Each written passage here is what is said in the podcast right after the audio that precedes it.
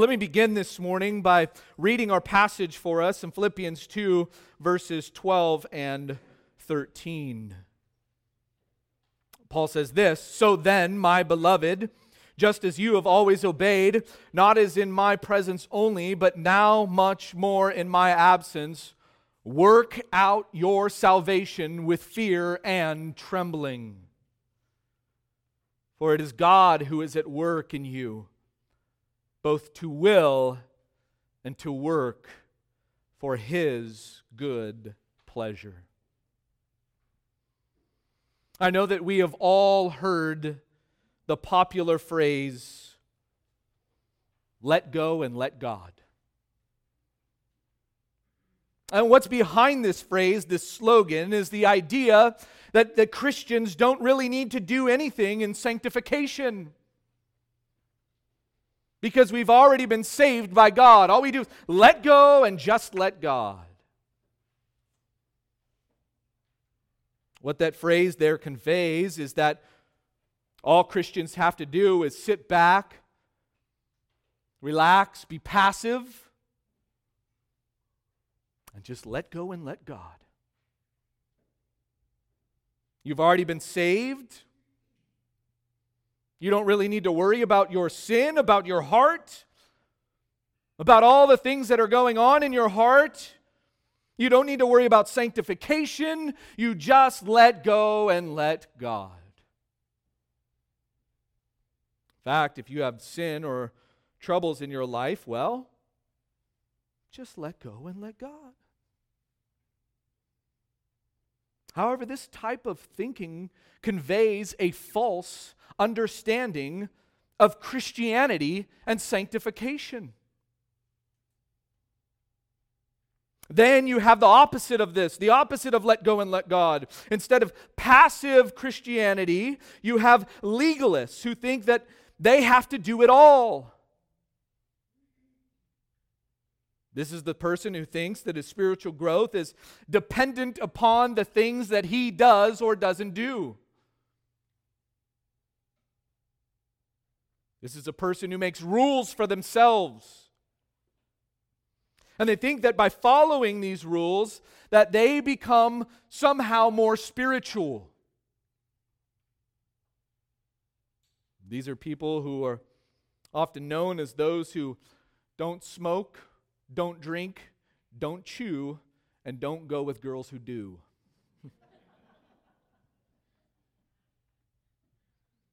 it's all about rules. It's rule following, rules that they have made up as some, some kind of external show to try and make themselves more spiritually sanctified.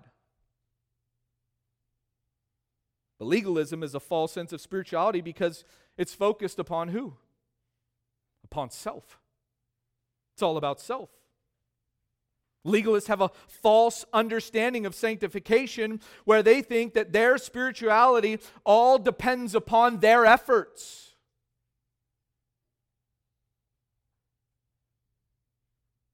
Now, I, I, know that these are two opposites, these are two extremes, but these are realities today. This is the way that people think today. You have people who think that they just believe and do nothing. And you have people who think that they must do it all in order to be spiritual. But there's a problem with both of these. For the, the passive, let go and let God person, what this person is believing is that they need to do less. Just do less. They, they think that they just need to get out of the way so God can do it. In fact, I found one website that says how to let go and let God in eight steps.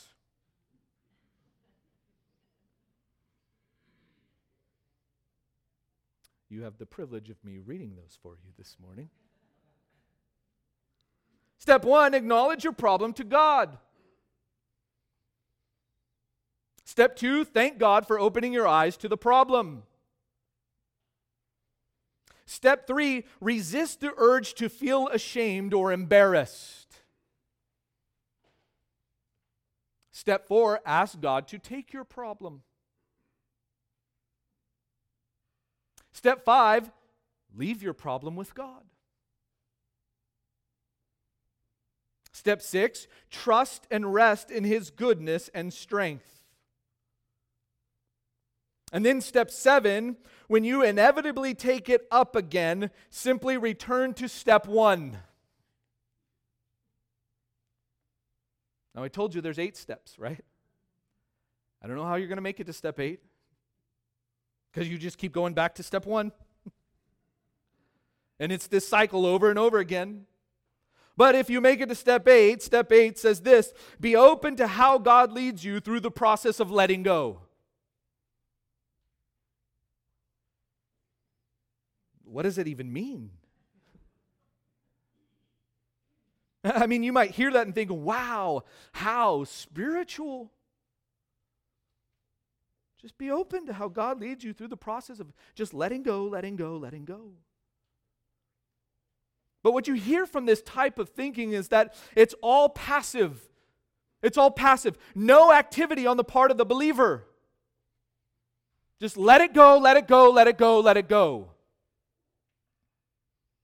And what this does is it ignores all of the imperatives that are given in Scripture. I mean, if all Christianity was was to just take your problem to God and do nothing, Paul could have shortened up a lot of his epistles, right? Take out all of the commands that are in there. And just tell every church that whenever they have a problem, just let go and let God. That's all you have to do. And all your problems will go away. Paul could have really simplified his writing, right? If it was really true. But Paul doesn't do that. If you remain in a passive state, you'll just continue in this depressing cycle because you'll never get to the point in which you do something about your problem. Ultimately, about your sin. Because that's the root of every problem, right? Sin. But many people think that they become spiritual by doing this. In fact, there's a movement known as quietism. Quietism, which one commentator says it, quote, teaches that spiritual peace and even perfection can be achieved through the contemplation of God and things divine. The practitioner of quietism seeks to subdue the will and become totally passive spiritually. End quote.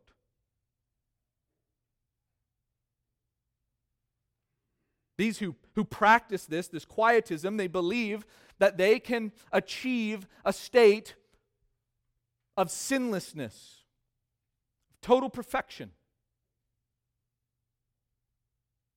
by just letting go, contemplating divine things. Let go and let God.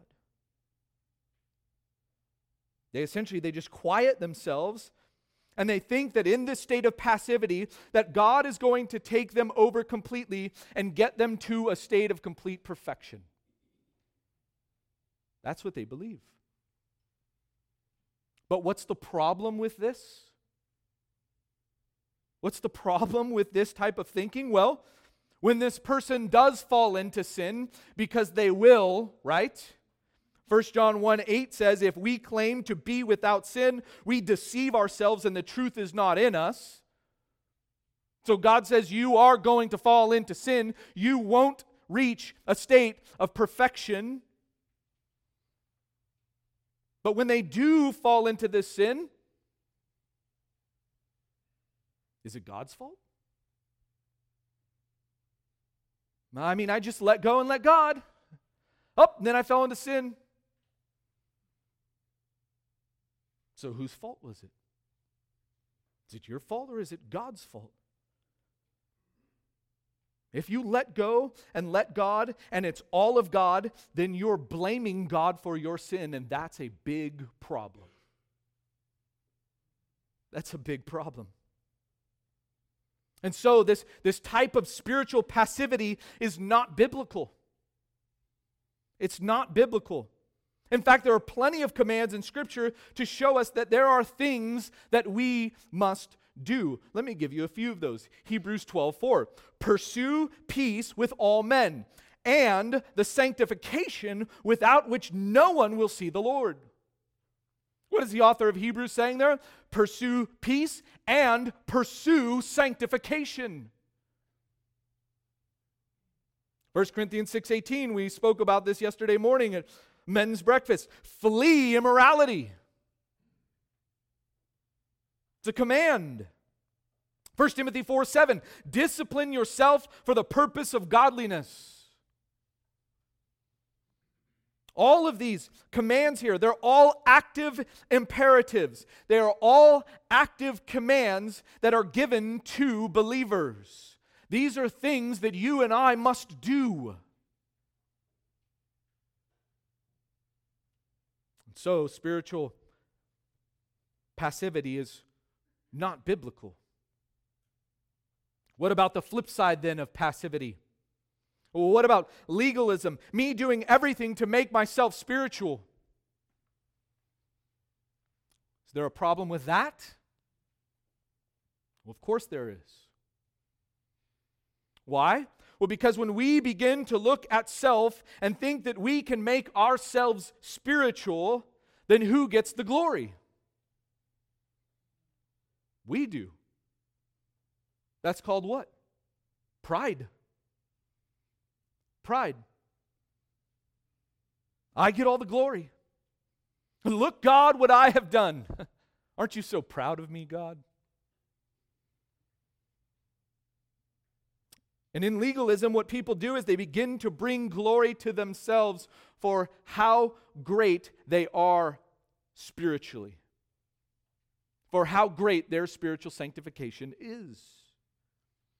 It leads to a Pharisaical thinking. Oh God, I'm, I'm so glad I'm not like those other people. Pride. And when they fall, when the legalist falls, what happens then?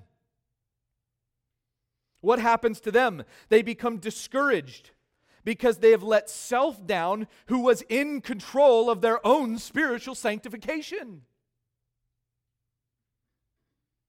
And they'll begin to beat themselves up because they've let self down, because they've been totally dependent upon self. And so there's an imbalance with these two views. And both of them are problematic for us as believers when it comes to our sanctification. One view says sanctification is all of God and I do nothing. The other view says that sanctification is all by me and my own efforts. So, what does God say about this? Well, that's what we're going to look at here this morning and next Sunday as well. But before we move on, let me just pause right here for a moment. I want to pause here to address sanctification. This passage that we're about to dive into is a passage on sanctification. It's a glorious passage on sanctification. And we need to address sanctification because this is probably one of the most neglected aspects of Christian life. And yet, it's the place where you and I are right now in the present. We are all in the process of sanctification. We're all to be living as believers, being more sanctified. You see, there, there are two aspects of the Christian life that believers love to talk about. What are they? We love to talk about justification right? When God saved us, when we were saved by Christ. We love to talk about justification. And it's right to talk about justification. We also love to talk about glorification, right? When is Jesus going to come? So that I can be glorified. We love to talk about that. Justification, and we love to talk about glorification. But what about sanctification? Do we love to talk about sanctification? We should. It's in the place that all of us are in. Right now, we're all in sanctification. We're not yet glorified. Guess what? Jesus promised we'll get there. We will be glorified. You don't have to worry about that. That's going to happen in the future. But right now, all of us are in the process of sanctification. Yet, sanctification is often the most neglected by believers. We love to talk about the past and what Christ did for us. We love to talk about the future and what Christ is going to do for us. But we neglect the present and what God commands us to do in this life. One commentator says sanctification cannot be reduced merely to an event, but must be lived as an ongoing process. It's an ongoing process that began at the moment of justification when we were saved by Christ. It began at that moment and it continues on and it continues on and it continues on until we go to see Christ face to face.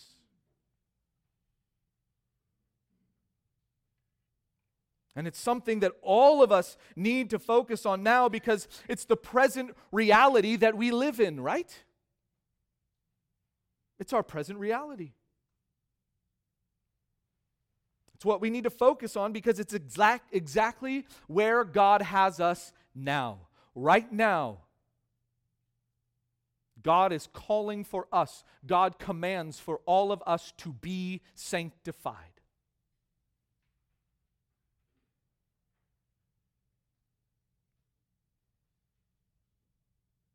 He's going to come again, as he promised, and he's going to bring us to glorification. But what about now? What are we doing now in the present? God commands us to grow in Christ's likeness. In fact, isn't that exactly what we saw back up in verse 5? Look there, Philippians 2 and verse 5. Paul says this Have this attitude in yourselves, which was also in Christ Jesus. This is a command. We are to have this attitude in ourselves. It's a command for us to be like Christ. But in order for us to be like Christ, we must grow in what? In sanctification. We must be sanctified. But how does that happen? Can I do all of this on my own? No.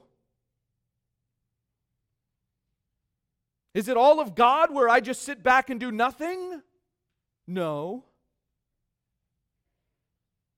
But you might say, well, what about passages like Galatians 2:20? I have been crucified with Christ. It's no longer I who live, but what? Christ who lives in me. Up, oh, you see the apostle Paul there? Doesn't that mean I'm dead? And it's only Christ now?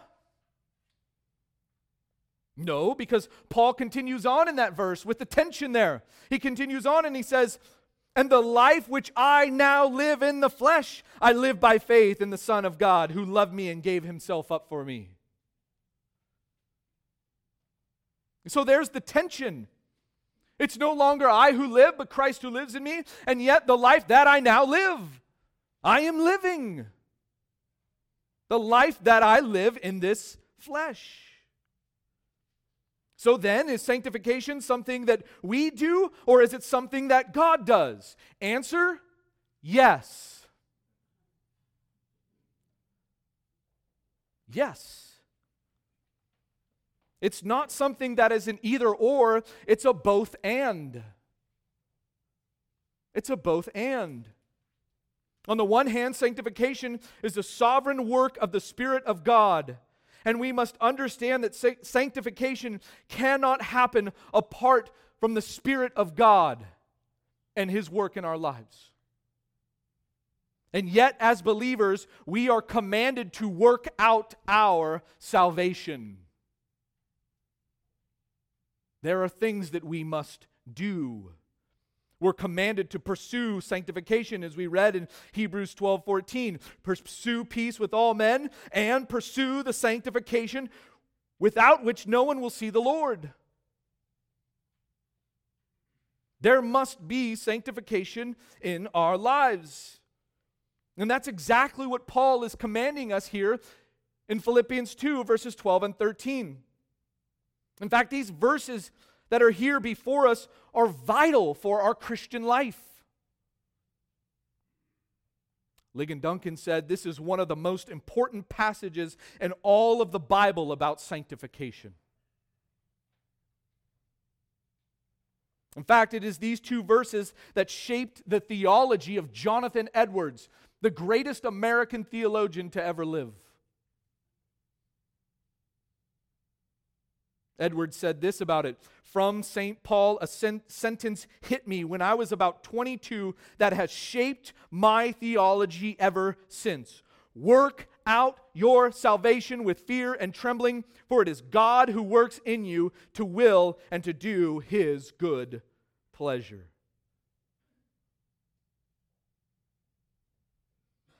my prayer is that as we work our way through this, that it will not only shape our theology, but that it will conform us to the image of Christ. And as we work our way through these verses, we're going to see three aspects of working out our salvation. Three aspects of working out our salvation. First, we work it out obediently. We work it out obediently. Second, we work it out reverently. And third, we work it out dependently.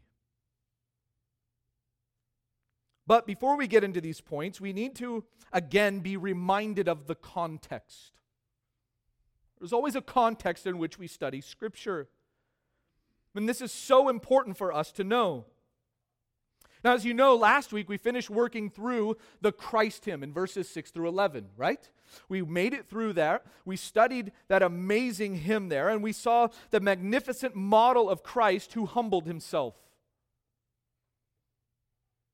He humbled himself by becoming obedient to the point of death, even death on a cross. And then God highly exalted him and gave him the name that is above every name and even though we took our time working through that passage and we looked at the theological implications of it, because they're so marvelous, we, we couldn't just look over that. But as we took our, our time, we worked our way through it, we have to keep the context in mind. We have to understand the context that Paul has in mind as he's writing this letter to the Philippians. And we need to be reminded of why Paul launched into this Christ hymn to begin with.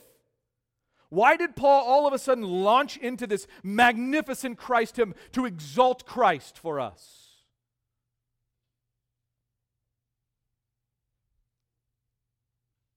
Well, what is it that Paul's been talking about? Well, if you go back up to chapter 1 and verse 27, notice what he says there only conduct yourselves in a manner worthy of the gospel of Christ.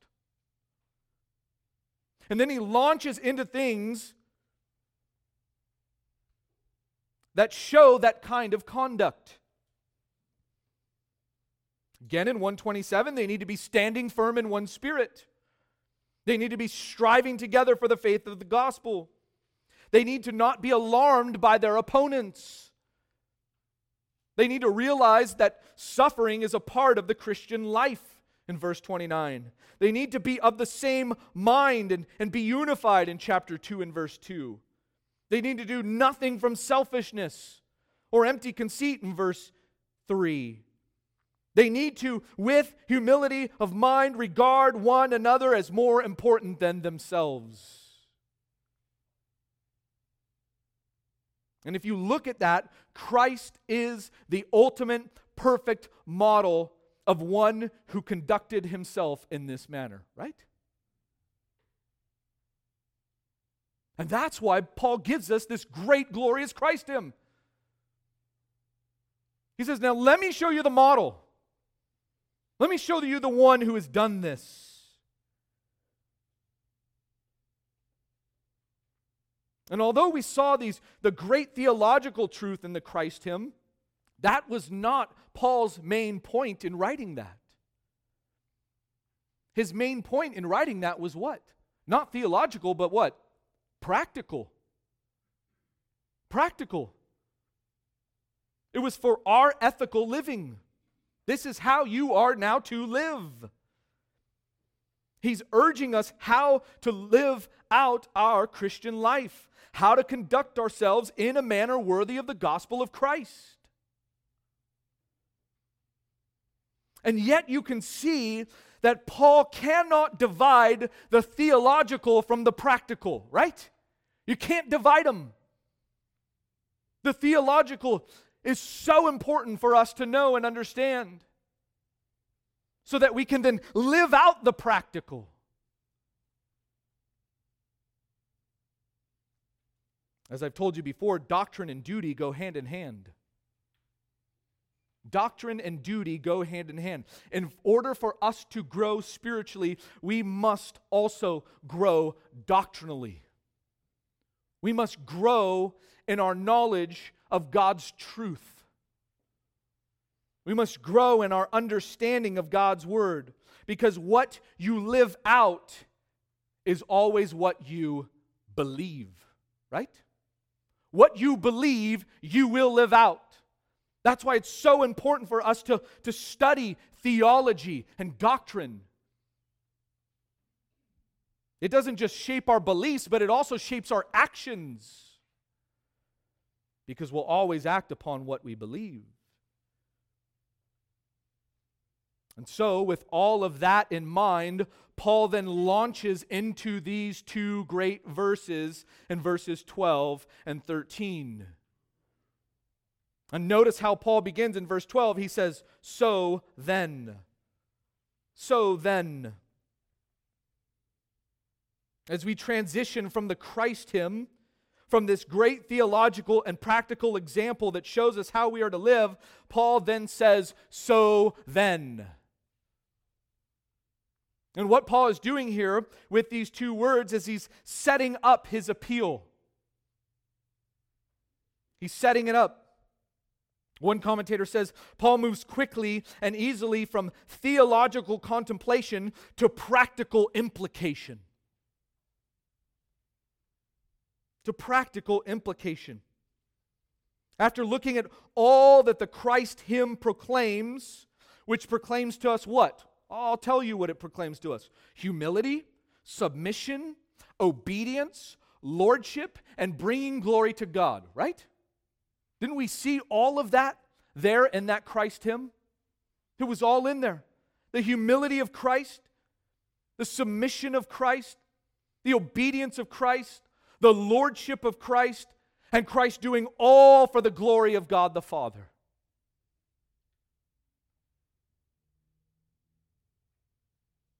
And Paul uses all of that then to make an appeal to us and how we are to live. So then. You see, the Christ hymn is not just a bunch of good information to know. As if we just went through some kind of Bible study class just to store this information in our brains. That's not what it's about. But it's in our Bible so that we can learn from it and live our lives according to the truths that it reveals to us. And as he has just commanded the church earlier to be unified, he knows that when the church submits to the lordship of Christ, she will be unified. When we, as a body of Christ, submit to the lordship of Christ, we will be unified. Because we'll be of one mind. The same mind, maintaining the same love, united in spirit, intent on one purpose.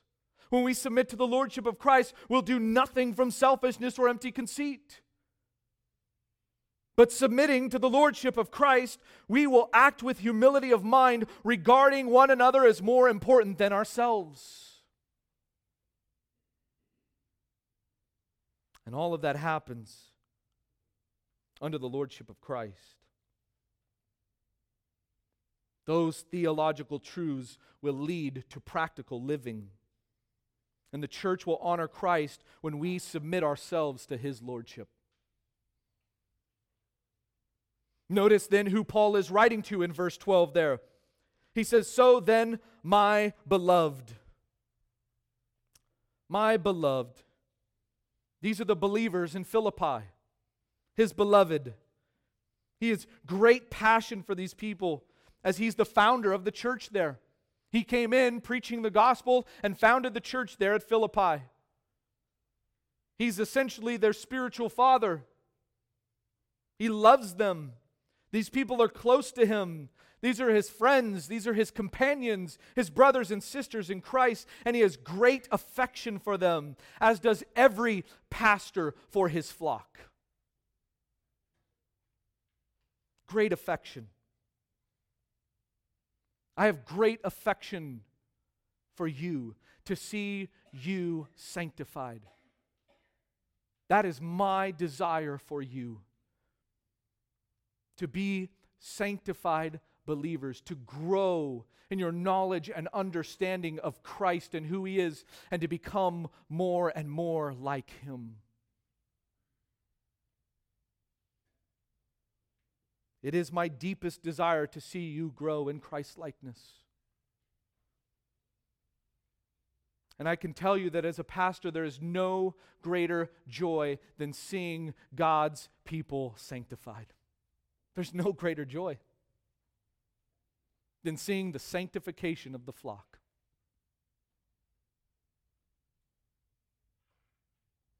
Paul told the Galatian believers in Galatians 4:19, "My children, with whom I am again in labor until Christ is formed in you. I will labor and I will labor and I will labor until Christ is formed in you. Until Christ is perfected in you." And that's what every true pastor must do. And that's what every true pastor wants for God's sheep for the body of Christ to labor and labor and labor until Christ is formed in you. And I can tell you that as a pastor, as I see Christ being formed in you, there is no greater joy. There is none. There's none.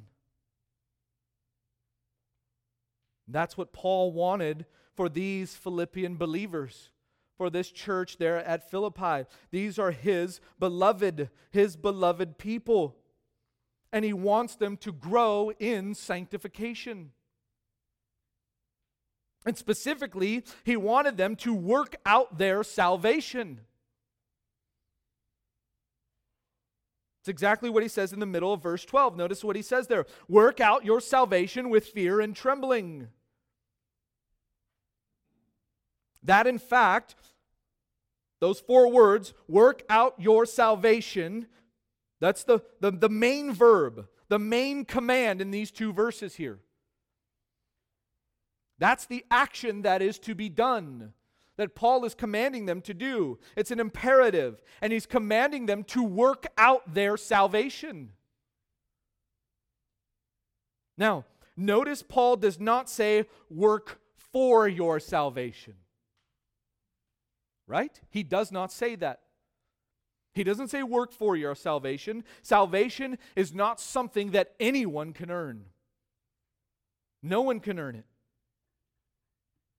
In fact, Ephesians 2 8 and 9, Paul says, For by grace you have been saved through faith, and that not of yourselves. It is what?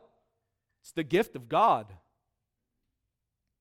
It's a gift of God, not as a result of works, so that no one may boast. Salvation is completely by God's grace. It's an act of God, and what God does is He saves sinners by His grace. Not because any of us are good enough, not because we have worked for it, because none of us can earn our salvation. No one has become good enough to be saved. And so, Paul is not saying that you need to work for your salvation or work on your salvation as if somehow it could diminish and you could lose it. As if somehow you were saved by the grace of God and now you got to work on it because you might lose it. Make sure you keep it up because it might go away. No, God promised all those in whom He saved what? Eternal life. Eternal, which means forever, which means you can't lose it. It's eternal. The moment you get eternal life, and God promises that to you, it's for all of eternity.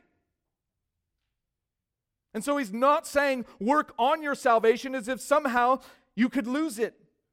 He's not saying work at your salvation as if somehow you're going to improve it. No, he says work out your salvation. Work it out. And what's interesting is that in, in the Greek, this word for work out is a present tense imperative. What does that mean? It simply means this it means that this is to be something that you are continuously doing.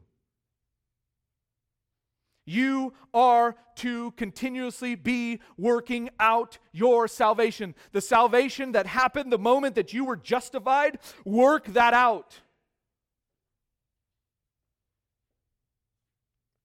One commentator translates it this way continue working out your own salvation.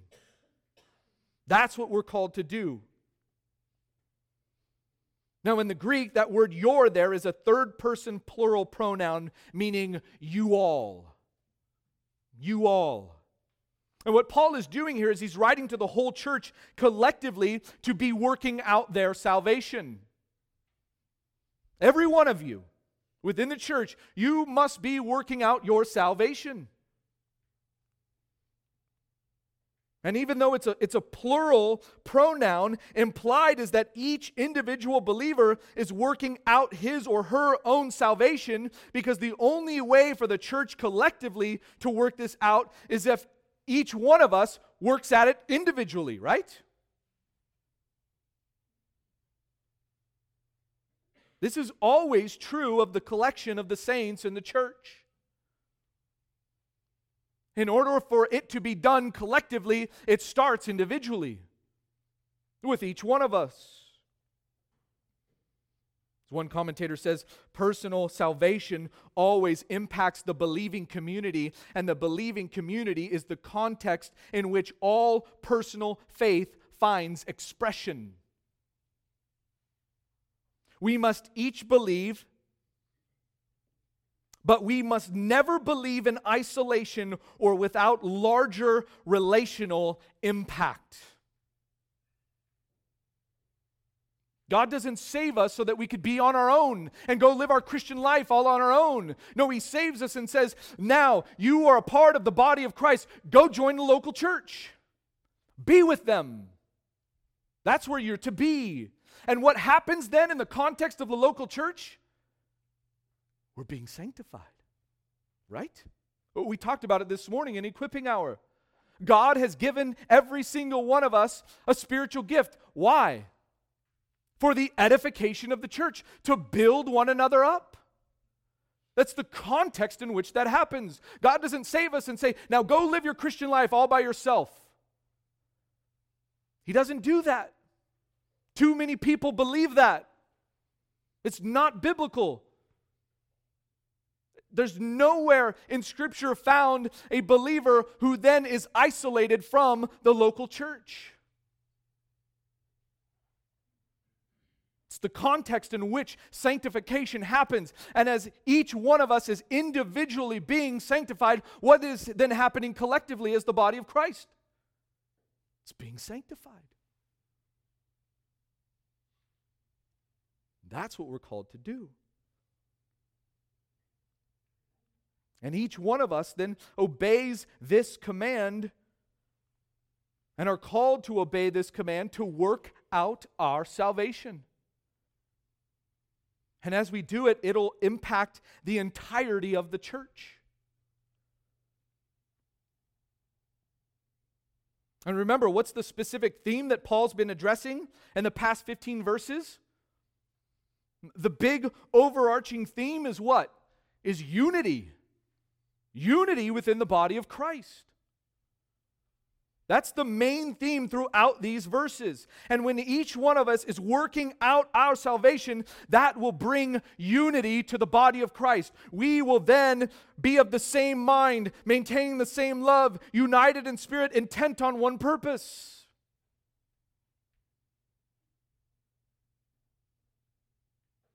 Now, let me just quickly look at this command again work out your salvation or continue working out your salvation. Again, Paul is not talking about doing enough good works in order to be saved. That's not what he's talking about. Salvation is by faith alone, as we heard in Ephesians 2 8 and 9. However, as one commentator puts it, Paul is against any so called salvation that does not produce good works.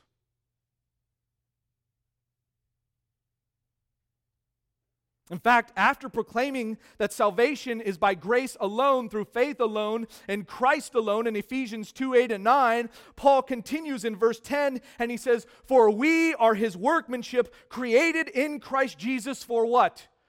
Good works. For good works, which God prepared beforehand so that we would walk in them. Paul is against any so called salvation that does not produce good works. In fact, one commentator says clearly Paul is against any form of works righteousness, but he is also against any so called salvation that does not produce good works.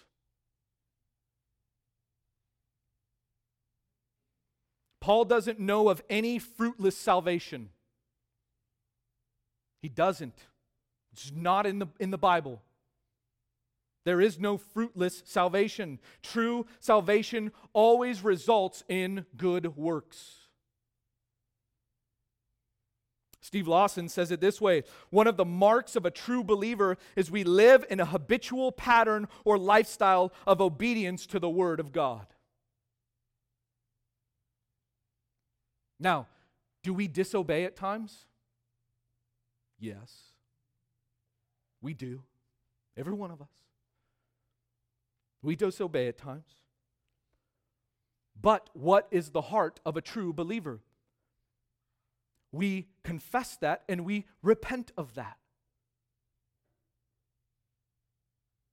We, we work that out. We confess our disobedience to God's word and we repent of that so that we can strive after obedience to God and His word. You see, there are people who will say, I got saved at such and such an age, but I really didn't start obeying God's word until 10 years later. Guess what? That time in which they say they were saved is not true salvation. Yeah, but I said a prayer. Doesn't matter. Prayer doesn't save you.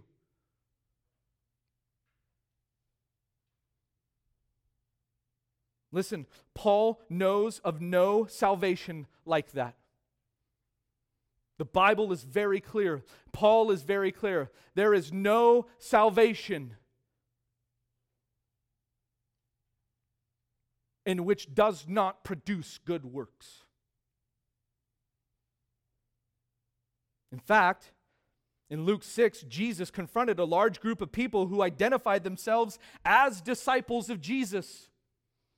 That's how they identified themselves. They were followers of him. In fact, turn over there to Luke chapter 6 with me. I want to show you what Jesus says to them. This is Luke's account of the Sermon on the Mount. Jesus has this large group of people there that he's teaching. And he has these followers who were there. And in Luke chapter 6 and verse 46, Jesus says this Why do you call me Lord, Lord, and do not do what I say? Why do you call me Lord, Lord, and do not do what I say? Verse 47 Everyone who comes to me and hears my words and acts on them, I will show you whom he is like. He is like a man building a house who dug deep and laid a foundation on the rock. And when a flood occurred, the torrent burst against that house and could not shake it because it had been well built. Who's he talking about there? The true believer. The one who says, Lord, Lord, and acts upon the commands of Christ. But notice what he says in verse 49 But the one who has heard and has not acted accordingly is like a man who built a house on the ground without any foundation. And the torrent burst against it, and immediately it collapsed. And the ruin of that house was what? Great. You know what he's talking about there? He's talking about divine judgment. The floods came and they burst it open. There was no foundation, it didn't stand. That's the one who has heard his words and has not acted accordingly. That ruin was great. Yeah, yeah, but notice what Jesus says in verse 46. They called him what? They called him Lord. A Lord, Lord. A Master, Master. What does Jesus say in Matthew 7? Many will call me Lord, Lord, right? Many will say, Lord, Lord. Lord, Lord, didn't you see? What does he say? Depart from me, you worker of iniquity. I never knew you. I never knew you. These are those who call themselves disciples of Jesus, but they didn't have any fruit. There was no good works in their life, no obedience to the Master. As John MacArthur says, saving faith is obedient faith. Saving faith is obedient faith. And that's why the Apostle Paul is telling the Philippians to continue to work out their salvation. Their salvation was sealed in the past when Christ saved them. But there is now continued sanctification that needs to take place in their lives.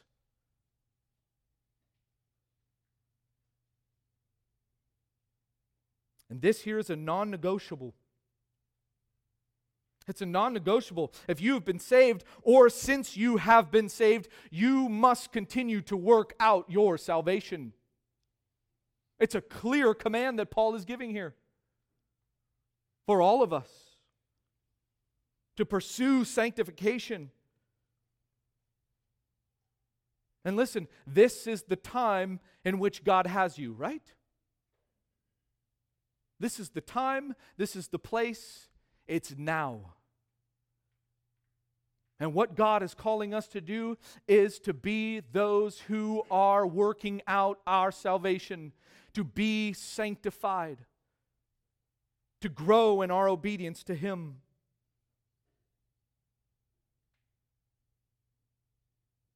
Let me ask you what kind of fruit are you producing in your life? Are you producing fruit in your life? Some of you might be here this morning and say, Man, there's, there's none in my life. I don't have a desire to obey Christ. Let me challenge you this morning and say, might very well be that you're not saved. That you don't know Christ as Lord and Master. And so I would urge you this morning to repent of your sin and put your faith in Jesus Christ alone for the forgiveness of your sins. Confess your sin to Him. Tell Him, He knows it all. You can't hide anything from Him. Confess it. Tell him that you're a sinner. Admit that before him.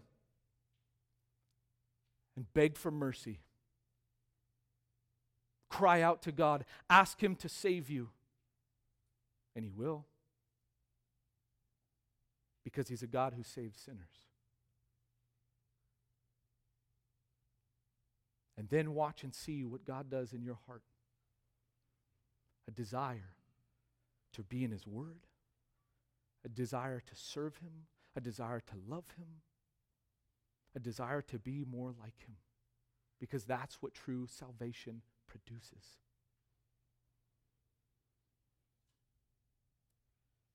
Listen, He didn't save you so that you could just sit around and be idle. As one preacher says, there is no casual Christianity. We're commanded to work out our salvation, to be continually working it out in our lives and growing in our sanctification.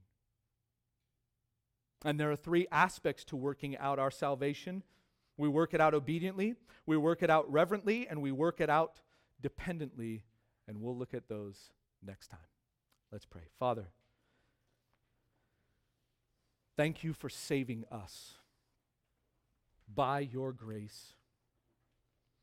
None of us deserve salvation from you. We know exactly what your word tells us that all of us have sinned and fallen short of the glory of God. All we like sheep have gone astray. Every one of us has sinned against you, a holy and righteous God.